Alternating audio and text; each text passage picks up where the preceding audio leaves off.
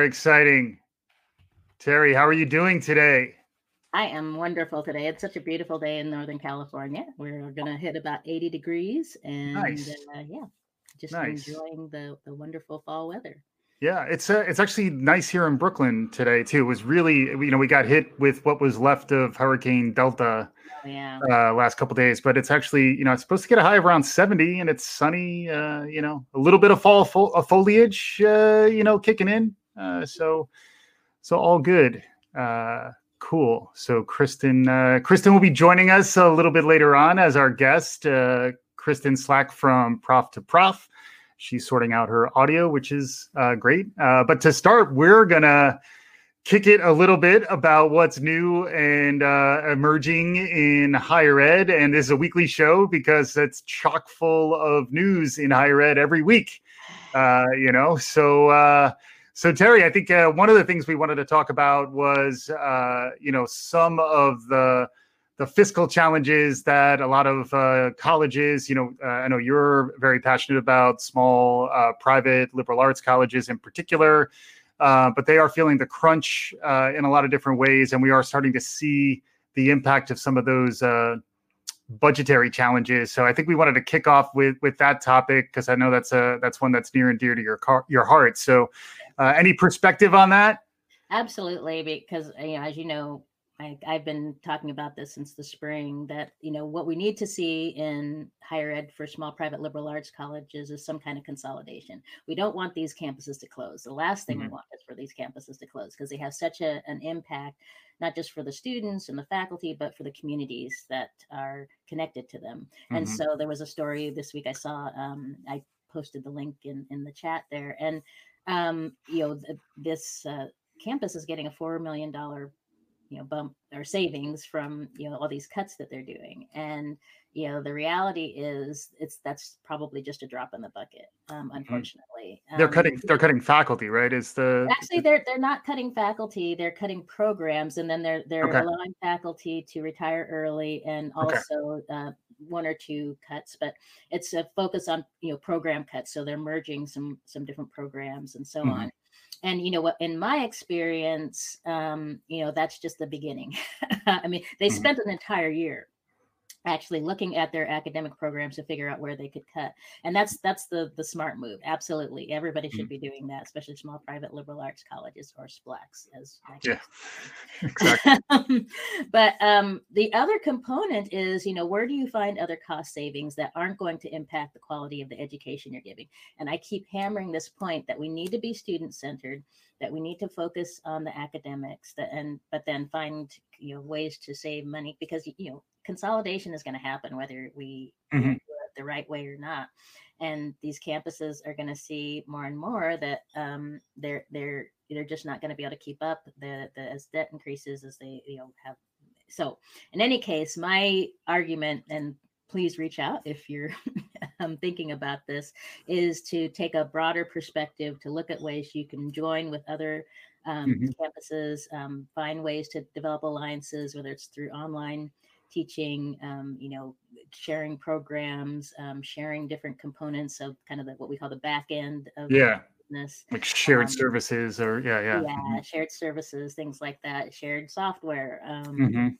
You know, Right. there's so many different ways that campuses can, you know, impact the bottom line in a much more impactful way than what they're doing now. You know, my, my Mhm. colleague Gary Stocker and I have been writing about this in LinkedIn, um, Mhm. and so uh, you know, it, it's just something obviously I'm very passionate about. That Yeah. passionate about, but also, um, you know, I think it's it's critical to the future of a lot of these institutions. Yeah, and I think the language of consolidation might scare people, but I think the way I've heard you talk about it, it's also like coalition building, it's forming consortiums or alliances, or there's a lot of different ways to to kind of doing mergers, right? I Mhm, mean, right. merger, especially for institutions that are close to each other regionally. I mean, mergers are uh, you know also a, a, another you know important o- option to consider.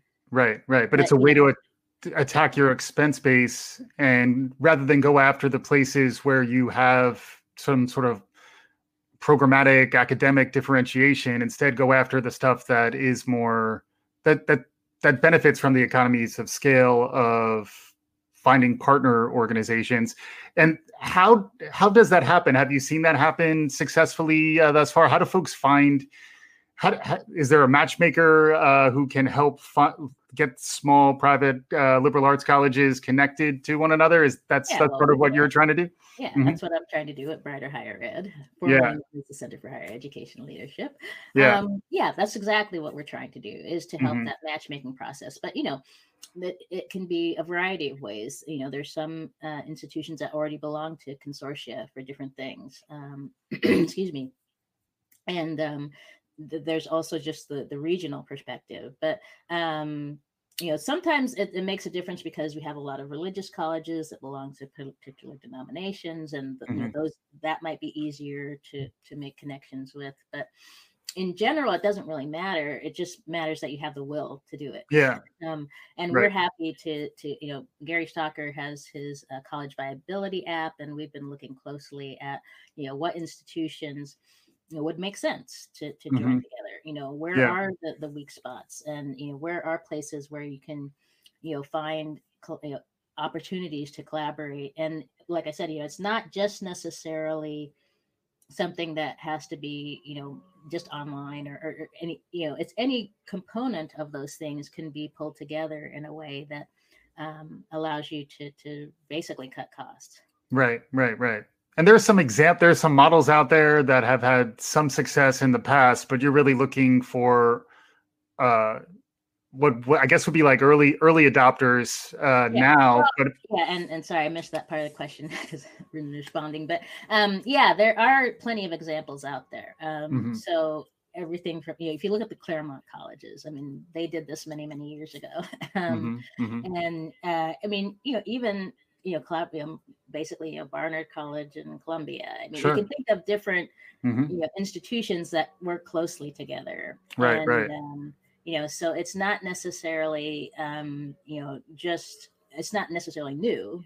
And mm-hmm. I've seen other collaborations develop around um, admissions, um, yep. and certainly there are institutions that are collaborating collaborating around online learning. Um, yes. And then you have the mega schools, you know, like Southern New Hampshire University, um, mm-hmm. you know, University of Arizona, or sorry, Arizona State is growing. Um, yeah. Western governors. I mean, mm-hmm. you know, they mm-hmm. found different ways to, and um, you know, National University has gobbled up um, a bunch of uh, smaller privates. Um, yeah. Yeah, and that's which is which can be a shame too. So uh, this is sort of a call uh, to to action for folks if you're trying to preserve what's unique and special about that experience. Uh, many of us went to small liberal arts colleges, and I, I think many of us have strong uh, memories of what's unique about that and what's special about that, and we don't want to see that go away. And uh, in many cases, part of what's special about it is also the connection between the uh, the college and the the community in which uh, it it exists, and uh, you know that leads us a bit to the conversation we wanted to have around COVID and um, how uh, you know you shared an article that I thought was really interesting from the LA Times. Uh, I, th- I, think we saw similar articles posted about uh, the challenge uh, beyond just closing your campus or limiting uh, the number of students who are on your campus, because so many students uh, will still go to the town or city where their university or college is. And if they can't stay in the dorms, they're going to move into the surrounding neighborhoods, uh, particularly, you know, upperclassmen or graduate students may not really be looking for dorm life. I thought that was a real eye opener. And then uh, the the relationship between that and COVID rates and uh, perception of undergraduates and college life within those communities, I thought were real uh, interesting uh, topics for us to explore. Uh, any perspective from you on on that? Yeah, absolutely. The interesting thing is, I was hearing about this before that article came mm-hmm. out. yeah, I was um, talking. Yeah, I've lots of friends. I'm at the age where you know my son is at college. I have lots of friends whose sons are and daughters are at college, mm-hmm. and um, you know, I think the uh, interesting thing to me was that you know, like I, I was hearing from friends who um, you know their kids were going yeah i was kind of surprised because you know their campuses were closed like the mm-hmm. cal states but they were going and living off campus to do the online learning. And Right. so, um, and then I was hearing about, you know, a friend was telling me know, they had a, a, a student down at USC, but students were moving into the apartments near campus, and then they were having COVID outbreaks in those, those Yeah. apartments. Right. And then the same thing at Chico State and you know San Diego State, and so Mhm.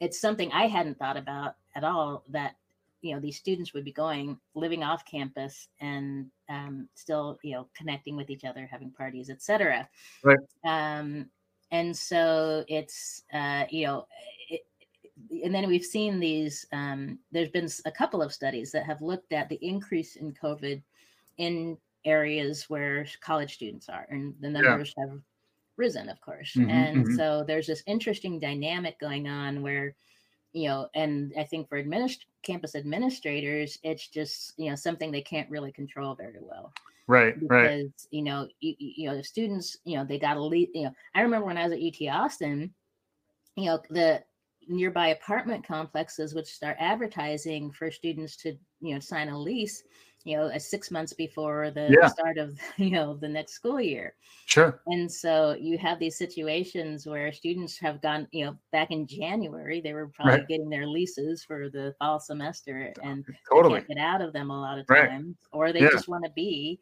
you Yeah. know, closer to friends and so on. Not so, not not to mention their parents have probably converted their bedroom into Yeah.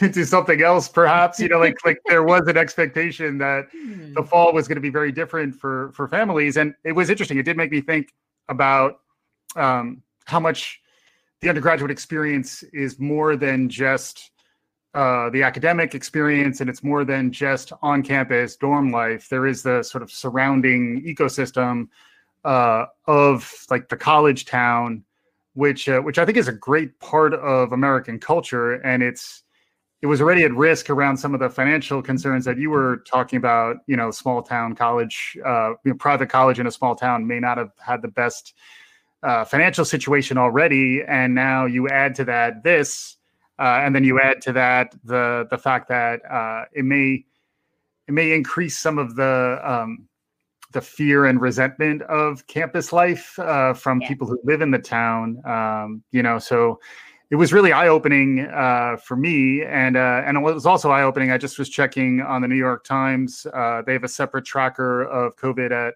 U.S. colleges and universities, and across 14 over 1,400 colleges, they're now counting the number of uh, COVID cases at 178,000. So, right. um, and I, there was an increase, I think, in the LA Times article you shared as well, uh, Terry. I think it was there's been a 55% increase in uh, COVID cases among like 18 to 22 year olds since uh, since like the late spring. You know, so in particular, now that everyone's coming back to campus, it is a place where people would be kids would you know undergrads would be mixing it up. Uh, that's still happening to a large extent, and that is leading to uh, further spread of the of the virus. Uh, you know, we do you know in our sports minute, uh, you know, college sports minute. Uh, you know, uh, Gainesville, Florida. You know, University of Florida was was back in the news too in terms of uh, you know their their their head coach was uh, was saying that they wanted to see uh, ninety thousand people in the swamp, the their uh, their football uh, stadium there, uh, and then within a week of him making that statement. Uh, the the football program was suspended due to uh, due to COVID. So, um, any perspective, broader perspective, just on, on COVID, especially you know maybe taking the, wearing your former uh, administrator uh, hat. Yeah, like any any thoughts on how you yeah, maybe just words of courage for folks who are struggling with this. Or, uh, well, yeah. yes, you know, here's some, you know, buck up. It's Yeah, time yeah. to, um, you know, I, I think that uh, we're hitting a time. So the good news, and we talked about this last week as well. You know, enrollments don't seem to be declining as much as people expected. Mhm. Um, I, I think that from a, a provost perspective, I would really be, you know, taking the time to review my academic programs. Um, you know, and I strongly encourage those who may be new at the job to check out our the courses we offer because I think this is a, a really critical time for strategic planning. Mhm. And um, you know, we're we've been kind of very, you know, it's it's we'd be good to be more um uh, proactive versus reactive and obviously you can't help but Yeah. be reactive in this situation Mhm. but you know i'm wondering how many campuses and i'm sure they are doing this i mean i, I know every campus has a task force they're, they're Yeah. thinking about all the different aspects but um you know one thing we haven't really been good at in higher ed more generally is strategic planning um, Mhm. for the long term and you know one of the problems is there's turnover in administrative positions um, i was just talking to somebody the average for a dean or a provost is just three or four years Yeah. and well, that's not long enough to really implement you know a Yeah. strong the uh, strategic plan is longer plan. than that typically. Yeah. Mm-hmm. Yep, and um, and uh, you know, there's a comment from from Tarantino, the public relations program, making sure you know faculty and people in sports are are talking the same line, and you Right. know, I mean, it's, it's been interesting. You know, one of the things I, I've noticed, it- and you know, we're starting to see fuller stadiums.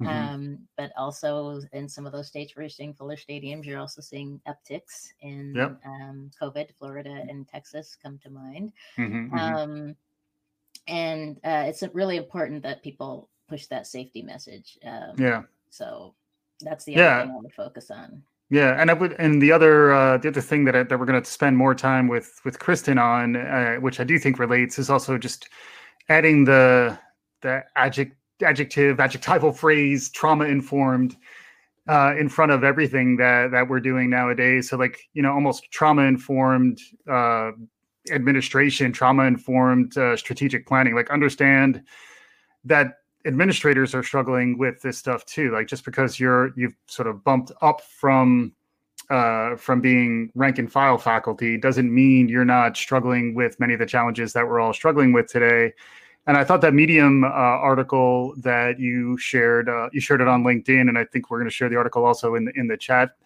um, was was really powerful where was you know the the personal story of of uh, a higher ed uh, professor who lost her father to COVID while she was struggling to shift to online and manage all the complexity of that. Uh, I thought that was um, a really powerful piece. And um, Louisa McKenzie, right, is the is the name of the the the the, the post the, the person who posted that yeah, on. Uh, and yeah, yeah, yeah. I So yeah, I was just gonna say I posted it on LinkedIn, and it got. Uh, I mean, it just kind of took off in terms Yeah. of views and and people commenting. And you know, I'm also seeing this.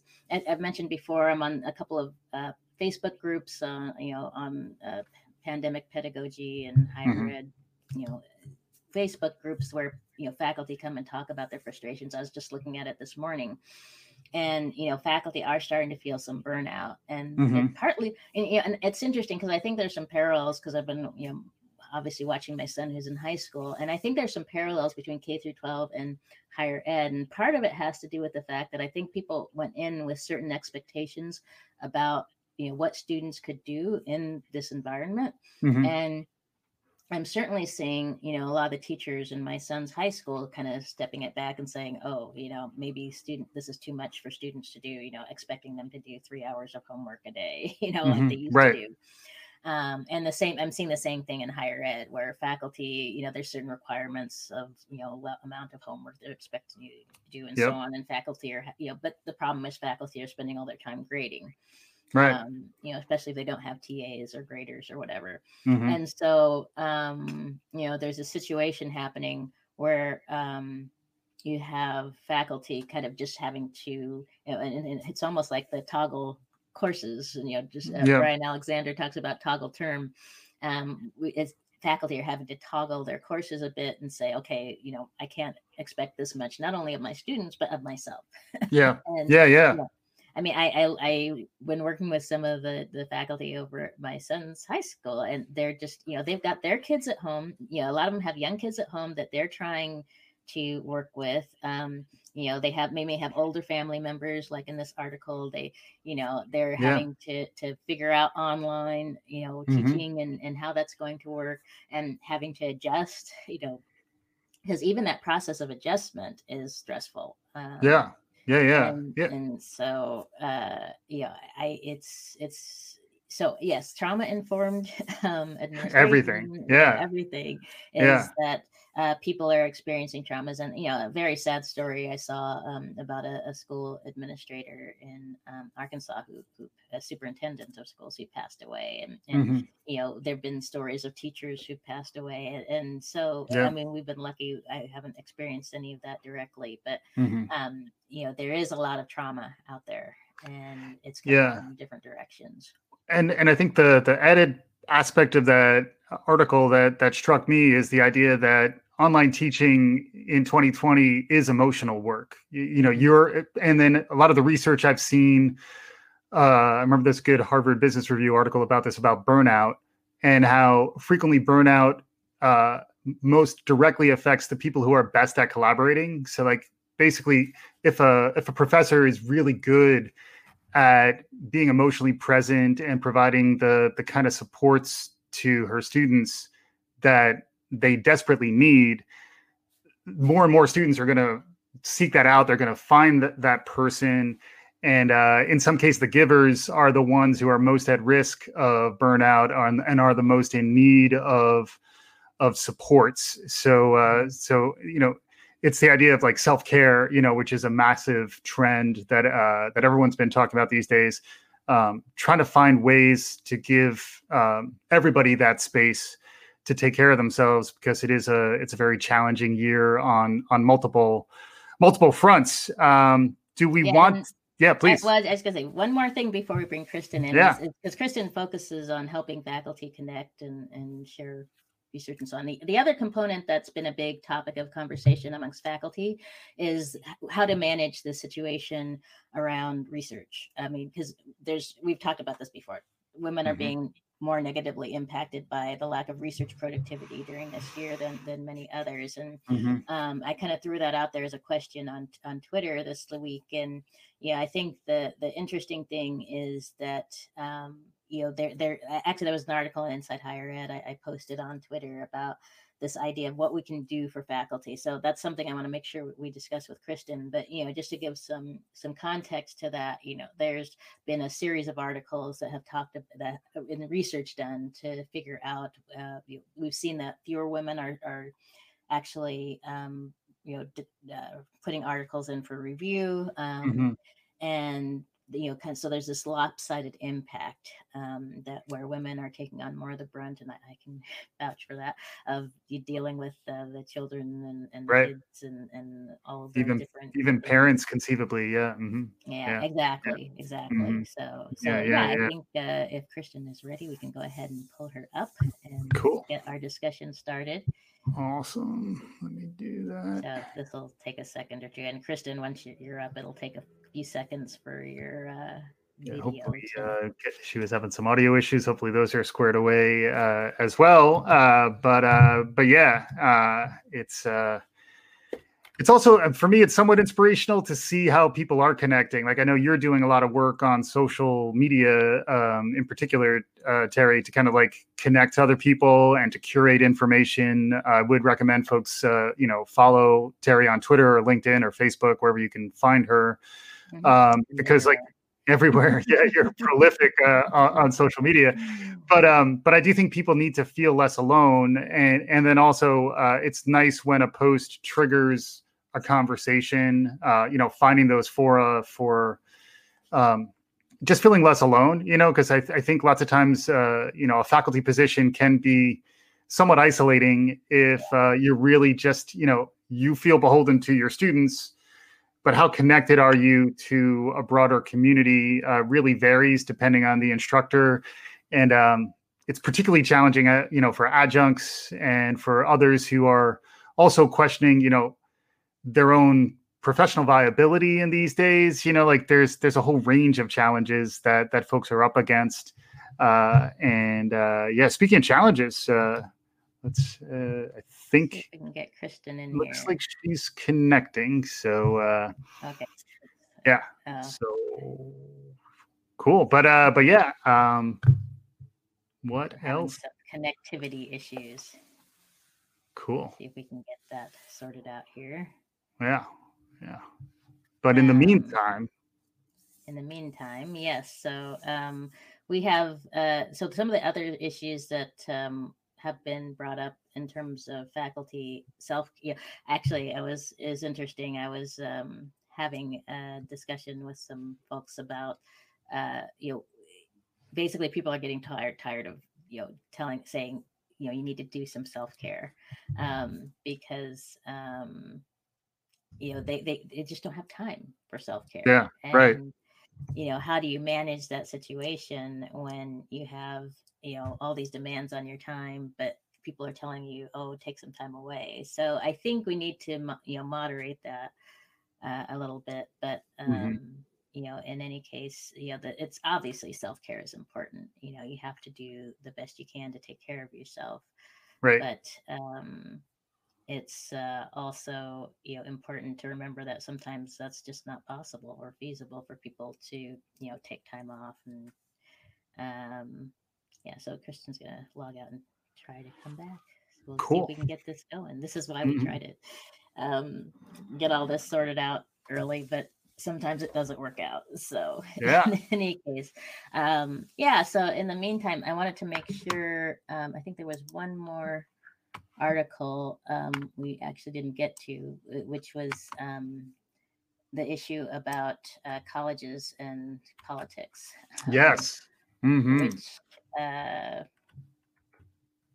there was a study that done that um, you know basically said that a lot of colleges are in their reopening plans weren't really following the you know health guidelines they were kind of following more what the government was saying and their governors and there's of course their a lot state, of governors who've been saying yeah. that they should open and mm-hmm. um, whereas state health officials have been saying you shouldn't so there's been a lot of conflicting information out there mm-hmm. and mm-hmm. um, so that's going to be a, a, really interesting thing to to follow in the future um, but you know to me it, it, connected to the issue with faculty because um, one of the things i'm seeing is a lot of faculty being concerned that they haven't had as much of a say mm-hmm. in um, you know what's going on on campus you know so one of the things we're going to be talking about next week and i'm very excited to say we have bryan alexander coming on as a guest next week mm-hmm. um, is this issue of you know what should be done you know how should these task forces be run you know to what extent should you know i mean faculty obviously should have a say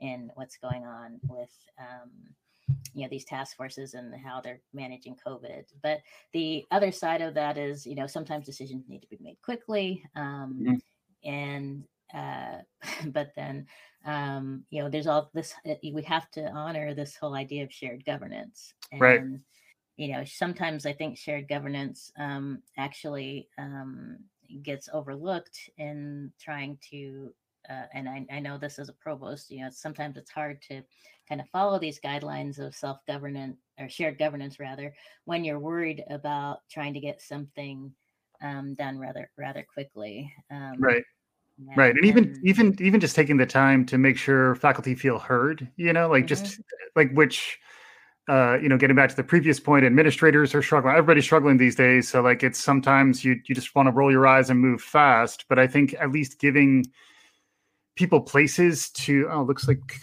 Kristen is in better. Uh, let's try this. Fingers crossed. Let's see how that yeah. let's see how, see how that goes. But um, but yeah, shared governance would be an interesting topic for us to to look into. Uh, you know, do a deeper dive on that uh, downstream too, just to try to understand. Hey, speaking yeah. of Finally. Good news. Yeah. I awesome. switched I had to switch browsers. I think that was the problem. I was on Safari. Oh yeah. I just didn't, didn't like that. Yeah. No. Chrome is always best. Sorry yeah. about that. no problem. We're happy to see you. Yeah, yeah. So uh so sh- shall we do uh you want to do a more formal introduction, uh Terry? Please. Yeah. Well, oh. i was going to say, I'll let Kristen introduce herself. Sure. no problem. Yeah. yeah thank you for having me.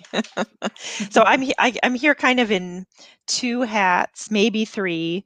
Um, you know, I I actually met um, Terry through our entre- respective entrepreneurial ventures. Mm-hmm. Um, so I am the uh, founder of a, of a platform called Prof to Prof, and mm-hmm. it's a, a, free platform for higher ed professionals. Mm-hmm. And the point of it was to create a space where we could showcase and share the full range of contributions we make to higher ed, to our disciplines, to mm-hmm. society at large, and not just peer-reviewed publications and and things that are typically um, shared online.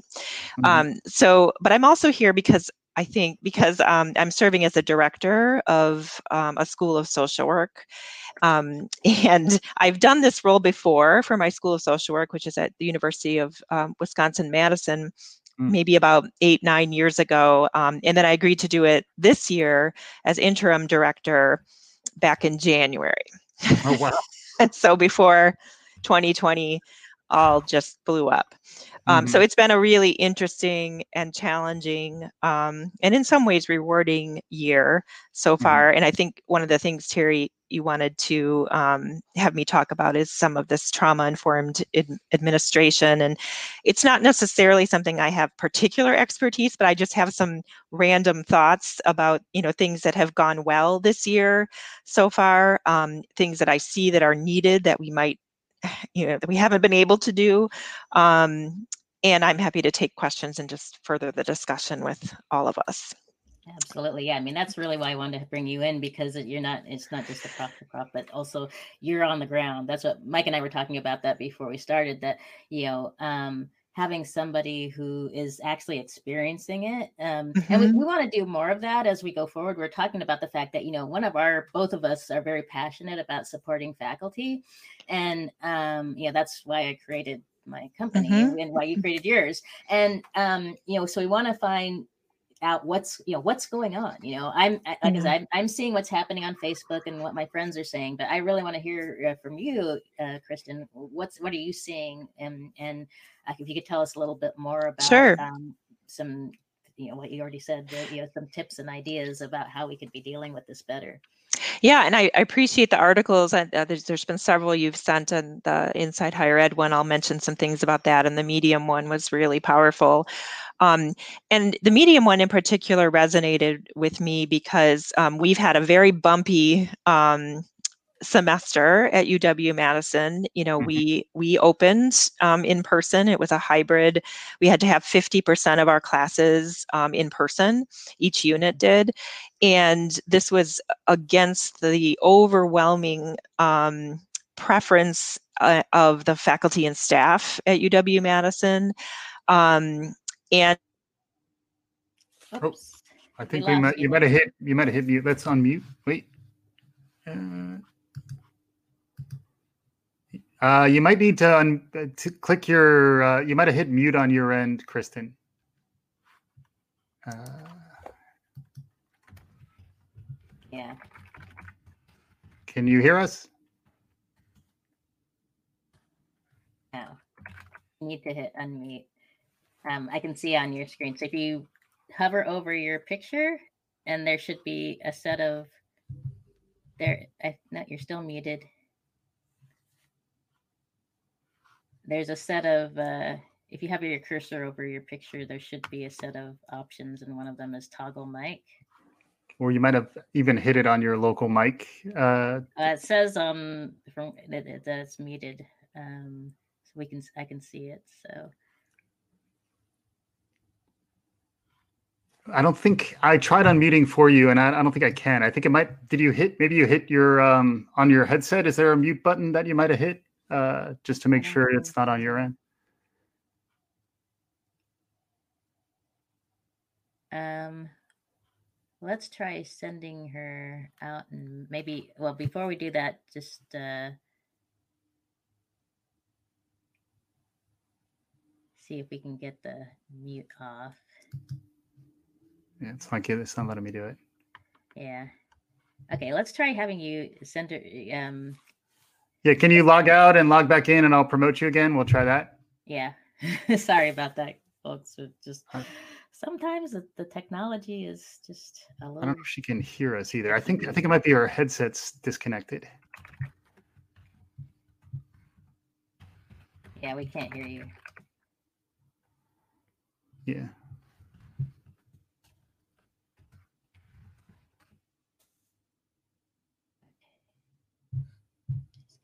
Connect.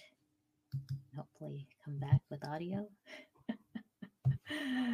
It's been that kind of a week, hasn't it? It was I just mean, getting good. It was ju- I we were getting know, we to were the just getting so, to I- I felt like we had a breakthrough right there. Uh, but uh, of course. oh, yeah. Okay, here she is. Let's see. Is it? Can you hear me? Yes, we Oh, can hear you For again. goodness sake. Yay. Okay. You think in so where were 2020 we? we have this all figured out. I don't know why that happened. So um anyway, I was just uh, was someone else about to say something? no, no, no. you- We were we were we were saying you just were rolling. Okay. So keep please continue. Yeah. Okay, so at the Medium article really resonated with me. You know, we've we've we started our semester hybrid, and then our um, rates went way up, um, and we made national news for that. And so our chancellor put us on pause, and we all moved to remote. Mhm. Um, and then that was supposed to go on for two weeks, and then we were told to go back. And our School of Social Work decided um, not to do that. We wanted to just stay remote. It was just too much up and down, you know, for the instructors and the staff and the students. Um, and the other thing I just kept hearing, and I kept trying to communicate further up the chain at the university, is that our staff and our instructors and, and faculty are just um, are really at a breaking point and i'm really worried about them Mhm. um, and i i you know we kept getting all these messages you know from higher up leadership about how proud they were of us and we're all working so hard and i think i think it was the medium piece that said just stop doing that Exactly. um, which I re- I was like, I need to stop doing that. Mhm. Um, and so what we decided to do, our administrative team, is is approach the faculty. We had a a retreat right at the beginning of the semester, and we just said to everybody, um, everybody just needs to stop with anything new. You know, committee work we're going to put on pause this year with a few exceptions of things like we're under reaccreditation this year so we kind of have Oh, to do that. um, right.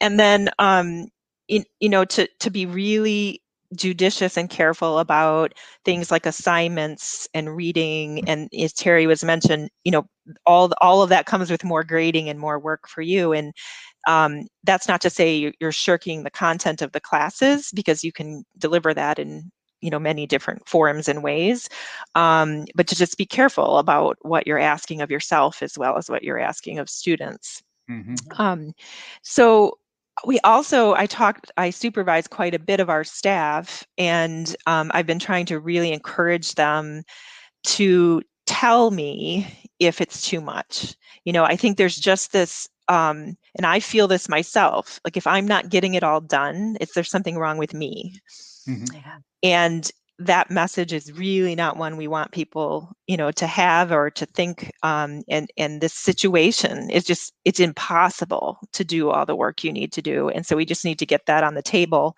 and and you need to let it me or someone on the admin team know if it's just too much um, Mhm. and and and we can make accommodations or take some things you know off someone's plate Mhm. um, there's also at the same time a number of our doctoral students who are always looking for more hours, you know, um, and so we've been able to use them more creatively, um, more reader grader positions. And I realize some of this costs money, um, you know, but shifting some of our funds around so that we can both help them with their economic needs as well as um, support faculty and instructors in the things they Mhm. need to do. Mhm. Um, our university did approve um, tenure clock extensions for assistant professors. Mhm. I'm, I, you know, we encourage all our assistant professors to take them just as an insurance policy, but I am quite worried about them for some of the reasons um, Terry was mentioning because I think that there's a variation among those who have taken these extensions um, related to how productive they can be right now. Mhm. Um, and so, and if you wait a year, that's a year at a lower salary than you would have, you know, at, if you went up at your normal time. And and I think actually what needs to change is instructions to external reviewers about how to evaluate someone in light of the pandemic being in the middle of your evaluation period, Mhm. and not that we need to wait for you to catch up and be more productive again. Yeah.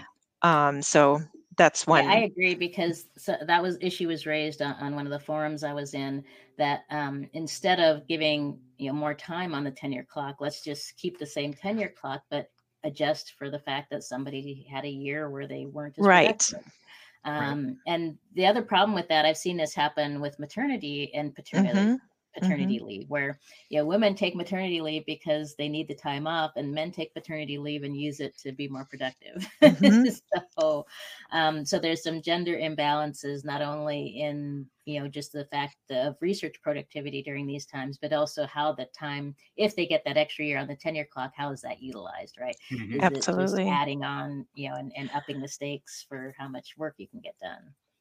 Absolutely. And I've heard you talk before, Terry, too, about just how that then reverberates through the pipeline on up, you know, who's who becomes, you know, moved into leadership positions more quickly and what opportunities get offered more early to some folks over others. Yeah. Um, so I think we have to be really careful about about policies like that. I'm not saying that we shouldn't have them, but I'm saying that we have to look, pay attention to the other part of that equation.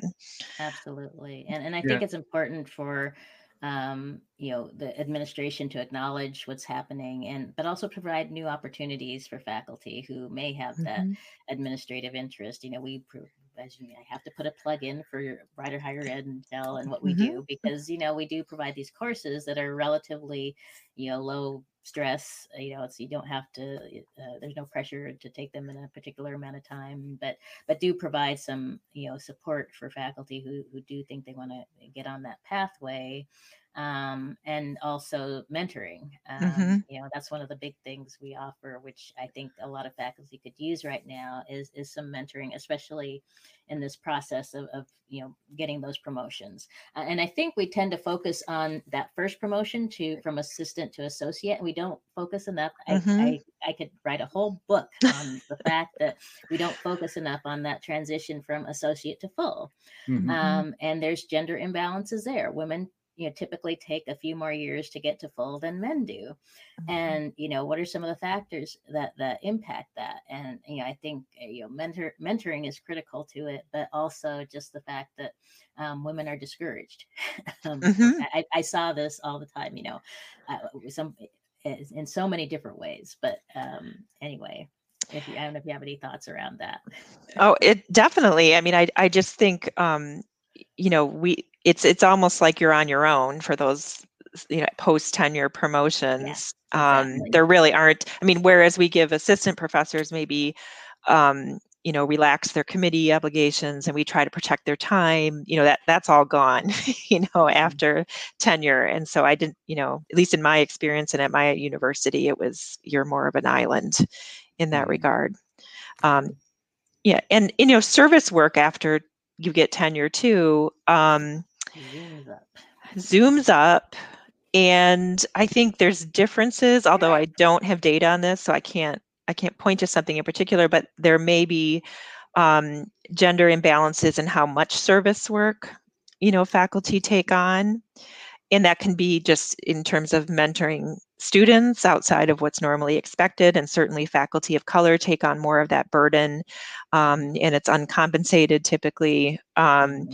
And so how does that then factor into all the you know pipeline issues and equity Yeah. issues Well, uh, Mhm. particularly at a time like this, you know, if you think about the the fact that there's you you mentioned graduate students, that's a whole nother area that Mhm. you know we need to be focusing on because they're not just graduate students; they're also instructors and Yep. TAs and graders and all of this stuff. So they're experiencing a lot of this stress too. But then, if you think about the student demographics that are being most impacted by losing their campus jobs, by Mhm. you know families struggling financially you know and Mhm. then you know faculty of color have a tendency to be pulled into helping those students providing extra support um you know i Mhm. have friends who are working on you know, y- you know develop these for campuses that don't already have food pantries you know developing those kinds of things and Yeah. and you know raising money to help students um yeah programs i mean there's all kinds of things going on right now that are so far above and beyond what we typically have to do Yeah, and I- and I would- absolutely And, and I'd love to get in maybe from from you, Kristen. Uh, also, just understanding the two hats you wear. One on the, you know, the the social work side. Um, how are you what what is being what is working for students nowadays and for for faculty in terms of giving them the support through the pandemic and then extending that into prof to prof like where where are there rays of hope where are there places where you're seeing um, uh, good stories uh, perhaps mm-hmm. one thing mm-hmm. we have talked about i think terry and i both uh, share a, a, real desire to not only be gloom and doom, but try to see where where there are. You know, I, I always talk about. Uh, you know, Fred Rogers said, you know, whenever there's a time of trouble, look for the helpers. There are people who are mm-hmm. helping. Uh, I have a you know I have a young son, so Fred Rogers means a lot to me these days. But uh, but any perspective from you, either uh, in the School of Social Work or what you're seeing on Prof to Prof, around where um, you know help is being provided in a way that is productive and effective and also maybe any cautionary tales as well but hopefully a little bit of hope you know right right yeah yeah no i mean i do think it's been helpful um you know just talking about in my school my unit to to provide that space where sort of like affinity groups can get together um, you know to get the kinds of support they need from people who understand what they're going through. So, for instance, our team of advisors has an affinity group that gets together regularly to just, you know, commiserate and mm-hmm. give each other support. Um, they've they've had to take a lot of the brunt of all the changes that are that are happening. Um, so giving that space and really relaxing their time and lessening their committee work, you know, is, is has all been really important. Mm-hmm. Um, and letting people know being very clear their annual evaluations are not going to be affected by this year. There's a lot of, con- you know, that might seem obvious, like, of course, I'm not going to hold this against you, but actually, they need to hear it, both the faculty and the staff. Um, you know that this is not a year to to shine, you know, and and be um, ultra amazing. Um, you just need to survive, and you just need to um, um, you know normalize that just getting by is is more than enough this year. Yeah, yeah. Um, i do see a ray of hope that i've you know one of my motivations behind creating prof to prof is exactly this problem of like the work the unpaid labor the un oops. We lost you again kristen. I don't know what is happening over there. I don't know um, Kristen, you're you're muted again. I just realized it. Um, uh, Maybe we can get her back the same way we did before. I don't, I don't know what's happening. It's probably yeah. Yeah, she's gonna try to reconnect. Cool. This is interesting. Um, we haven't had this issue before, but hmm. uh, here she is again. Okay, can you hear me or no? Yes, we can hear you mm-hmm. now. But I can't hear you. It's, it's weird. Huh. I well, can hear you. Okay. um, um, okay. Yeah. I'll just go uh, go ahead, and then if you want to say something, just let me know. Oh, um, so the one of the motivations for creating Prof to Prof was to was to try to formalize and get people to recognize all this other work, mm-hmm. um, and make it normal to count it, you know, towards what matters and what gets you ahead. Um, and you know i think that this moment that higher ed is in right now is a chance to really drive home that point um, because it does take our expertise to do service work. You don't just do any service work, you do service work that's informed by your own expertise and training. Um, and so that should count. It's it's a form of scholarship, in my opinion, because um, you need that you need that experience. Um, did you want to say something, Terry? You look like you. Oh, I was just gonna. I'm typing to you. Can you hear me at all? Probably not. Um, no. Okay. I, I can't tell what you're saying, so I don't know if you're talking or if you're okay. She'll, type it. Yeah, yeah, yeah. So, um, important to connect scholarship to service. Yes. Yeah.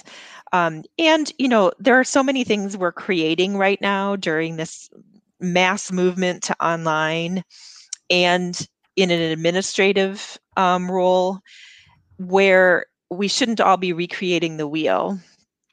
And so you know to encourage people you know to share um, that material and a, just a small example is we we have students in service learning and field placements um, and the, some of those placements had to be remote you know because students weren't able for some for various reasons to do an in-person field placement so we created best practices around how do you create those placements and you know that instead of every other school of social work having to figure that out on their own you can put this something like that on the platform and people can can have something to work from mm-hmm. um, so it's it's just uh, you know the fact that we do so many things recreating the wheel in an island in a vacuum um, trying to just break that down and not only um, learn from each other but but acknowledge and celebrate and give credit for that that that work as well.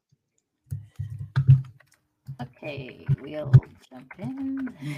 Um, yeah so that that's really incredibly helpful kristen because um, uh, and mike just posted the link. Um, but I, I think that um, you know you raised some really important points. I know you can't hear me but um, kristen's points are really important because um, we, we, need to be um, more collaborative um, and we, we really need to think about uh, about new ways to be collaborative um, and i think that you know prof to prof um, is is one step to being becoming more collaborative but also you know to me i, I see it ties into you know cross campus collaborations you know I, that was always one of my dreams as a provost is to bring faculty together from different campuses um, to be able to uh, work together.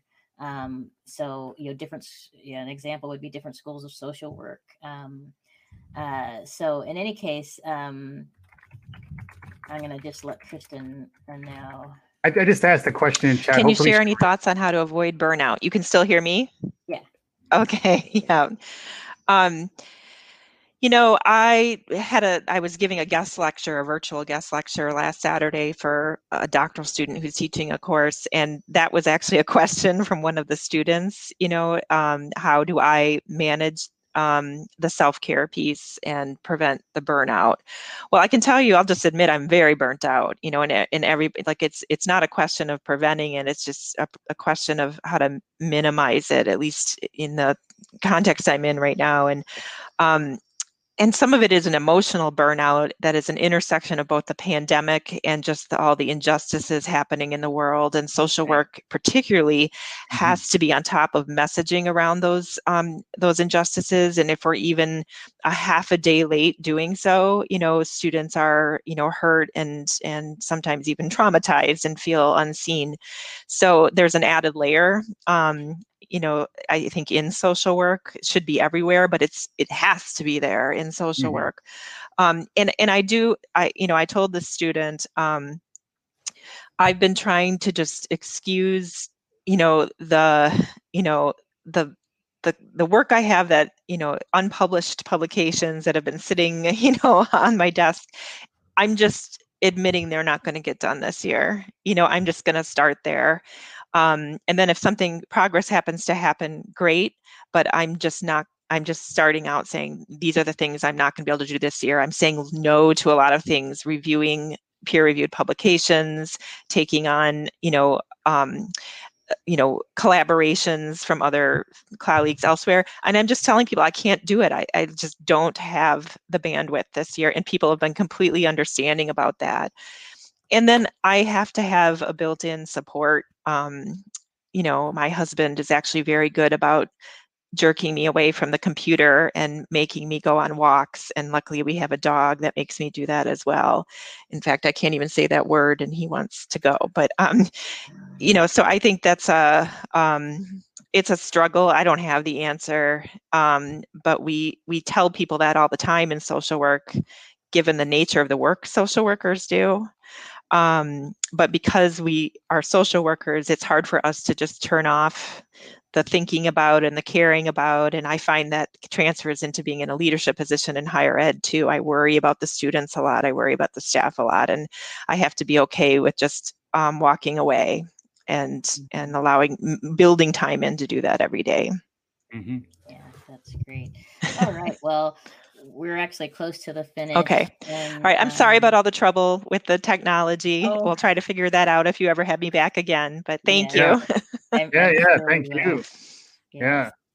Um, so anyway, um, thanks again, Kristen. It, it was just uh, really great to hear from you, and I I, I can so identify with what she's been saying. You know, I I'm uh, feeling some of the burnout myself, and um, you know, it's been um, you know kind of an ongoing thing where uh, you know how do you, you balancing all of these different things, right? And um, you know, I I wish that there were an easier you know sometimes you just have to say it's it's things are bad.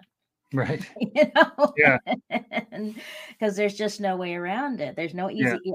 I, I, think you know one of the things that i've been feeling the last couple weeks especially is where is it there's no easy answers mm-hmm. um and so uh, I, I do think as leaders though like showing that it's okay to feel shook and vulnerable and and modeling that and and not hiding that not putting a false front uh, out there, uh, which also in that Medium article, uh, which I really would recommend to folks, the idea of like giving time and space for emotional work, um, which is where like I almost like that triage idea that Kristen was talking about, like figuring out where you're providing the most value when you are giving of your sort of emotional reserves and mm-hmm. being smart about how much of that you have uh, to give to your professional life versus your personal life versus your family. Um, you know, we're all in this thing together is the one good aspect to it. You know, like where you, no matter where you sit within the the higher ed ecosystem, everybody's facing challenges. Everyone's struggling with this stuff. So I think, you know, it reminds me of um, I think it was another article I saw from you around um, you know senior members of the administration uh, teaching Mm-hmm. Yeah. This semester, picking up online classes. Mm-hmm. You know, like I think just modeling, you know, what I would view as like genuine leadership, you know, mm-hmm. um, I think is is something uh something to try to latch hold of. You know, like we, we don't want to add on, on a down note, Terry. We always got to leave them laughing. You know, that's that's the indeed. that's the the thing. But uh, Kristen, despite the and she was a she was a fantastic guest because despite the the audio problems, uh, I certainly got a lot of value out of her time. Yeah, absolutely. And, you know, that is something that we are happy to offer every week at this time. so I hope everybody who's eh, joining us today will join us again next week. But, um, you know, I guess to end on a more positive note, you know, here in California, we're seeing hospitalizations and infection numbers going down. I know there are lots of states that are still on the upswing, but I do think we're seeing models for how to do this. Um, you know, and I think we're that's something we're going to really talk about next week. So mm-hmm. we're really going to dig into this. You know, how do we do this? Um, and you know, Bryan and I will. Bryan Alexander, for those who just joined recently, we're going to talk to him next week about this idea of how do we um, use tools and you know how do we manage this in a way that is going to keep everybody healthy and you know i think frankly going forward we're going to have to do this for all kinds of infectious disease i mean mm-hmm. I, I, know i have a colleague who had to deal with a meningitis outbreak on a campus yep. and had mm-hmm. trouble you know figuring out how to track students you know i was at ut austin when h1n1 flu was around.